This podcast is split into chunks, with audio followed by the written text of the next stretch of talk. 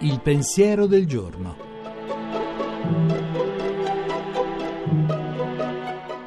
In studio Giuseppe Savagnone, editorialista e pubblicista.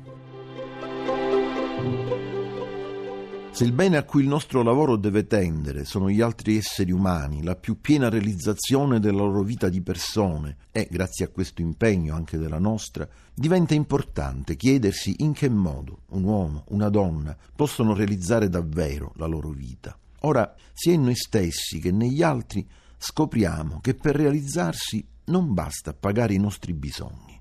Un grande poeta, Giacomo Leopardi, lo ha sottolineato magnificamente in una delle sue opere più famose, Il canto notturno di un pastore errante dell'Asia.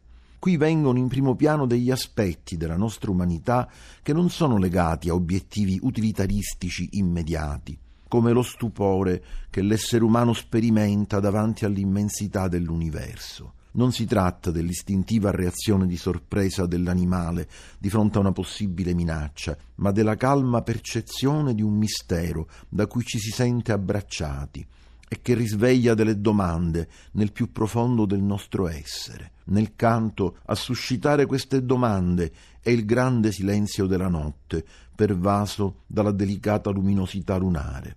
Che fai tu, luna in ciel? Dimmi che fai, silenziosa luna domanda senza senso nella civiltà dell'utile, ma senza queste domande non ci sarebbe più neppure l'essere umano. La trasmissione si può riascoltare e scaricare in podcast dal sito pensierodelgiorno.rai.it.